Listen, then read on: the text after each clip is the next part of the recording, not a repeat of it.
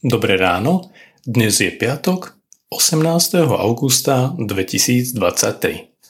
Slovo Božie je napísané v Evangeliu podľa Matúša v 11. kapitole v prvých 19 veršoch takto. Keď Ježiš skončil s poučovaním svojich dvanástich učeníkov, odišiel odtiaľ učiť a kázať po okolitých mestách. Keď Ján počul v žalári o Kristových skutkoch, poslal k nemu svojich učeníkov, aby sa ho spýtali Ty si ten, čo má prísť, alebo máme čakať iného? Ježiš im odpovedal Chodte a oznámte Jánovi, čo počujete a vidíte. Slepí vidia, chromí chodia, malomocní sa očisťujú, hluchí počujú, Mŕtvi vstávajú a chudobným sa zvestuje evanielium. Blahoslavený je, kto sa nado mnou nepohorší. Zatiaľ, čo odchádzali, začal Ježiš hovoriť zástupom o Jánovi. Čo ste vyšli na púšť vidieť? Trstinu zmietanú vetrom? Alebo čo ste vyšli vidieť? Človeka oblečeného do jemných šiat? Veď tí, čo nosia jemné šaty, bývajú v kráľovských domoch. Alebo čo ste vyšli vidieť? Proroka?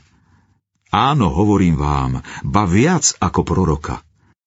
Toto je ten, o ktorom je napísané. Hľa, posielam pred tvojou tvárou svojho posla, ktorý pripraví cestu pred tebou. Amen, hovorím vám. Medzi narodenými zo ženy nepovstal nikto väčší ako Ján Krstiteľ ale aj ten najmenší v nebeskom kráľovstve je väčší ako on. Od dní Jána Krstiteľa až doteraz nebeské kráľovstvo trpí násilie a násilníci sa ho zmocňujú. Veď všetci proroci i zákon prorokovali až po Jána.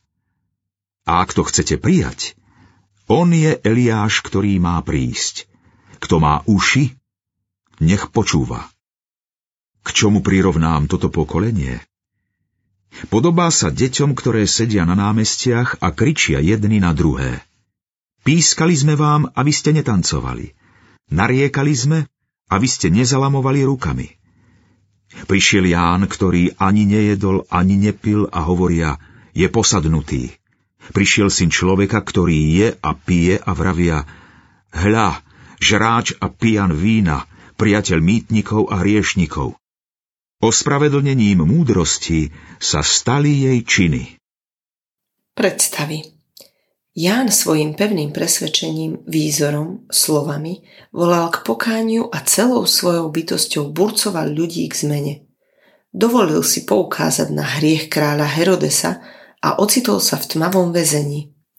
A odtiaľ sa pýtal Ježiša, si to ty, čo si mal prísť a či iného čakať? Ježišova odpoveď v ňom však vyvolala rozpaky.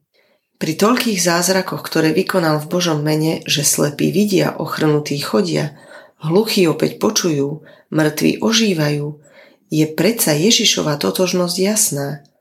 Mal Ján podľa zákona a prorokov o Ježišovi inú predstavu? Chcel ľudí na príchod Mesiáša pripraviť ešte lepšie? Alebo čakal, že ho príde vyslobodiť z väzenia? Či možno, že zmení svet. Zdá sa, že Ján bol zaskočený. Podľa proroctiev písma čakal, že Ježiš pomstí hriech a bezbožnosť. Nie len Ján, ale aj zákonníci a farizei mali o Ježišovi iné predstavy. Radi ho kritizovali. Možno nečakali, že bude prítomný na svadbe, že bude chodiť k hriešnikom a je s nimi, stretávať sa s nečistými, že splnomocní učeníkov, aby uzdravovali a žehnali ľuďom v jeho mene. Áno, mnohí máme o Ježišovi iné predstavy. Možno sa nám nepáči, že nás usvedčuje z hriechu, z pohodlnosti. Možno sa nám nepáči, že nás vyrušuje a volá k zmene nášho životného štýlu, myslenia a konania. Ďakujem ti, pane, že si mi neprestal dôverovať a že aj ty máš predstavu o mojom lepšom živote. Prosím ťa, aby si ma vyrušil z môjho pokoja a z utrvávania v hriechu. Prosím ťa, vykonaj v mojom živote zmeny na moju záchranu. Amen. Dnešné zamyslenie pripravila Slávka Koštialová. Pamätajme vo svojich modlitbách na cirkevný zbor Rimavská sobota Vyšná Pokorac. thank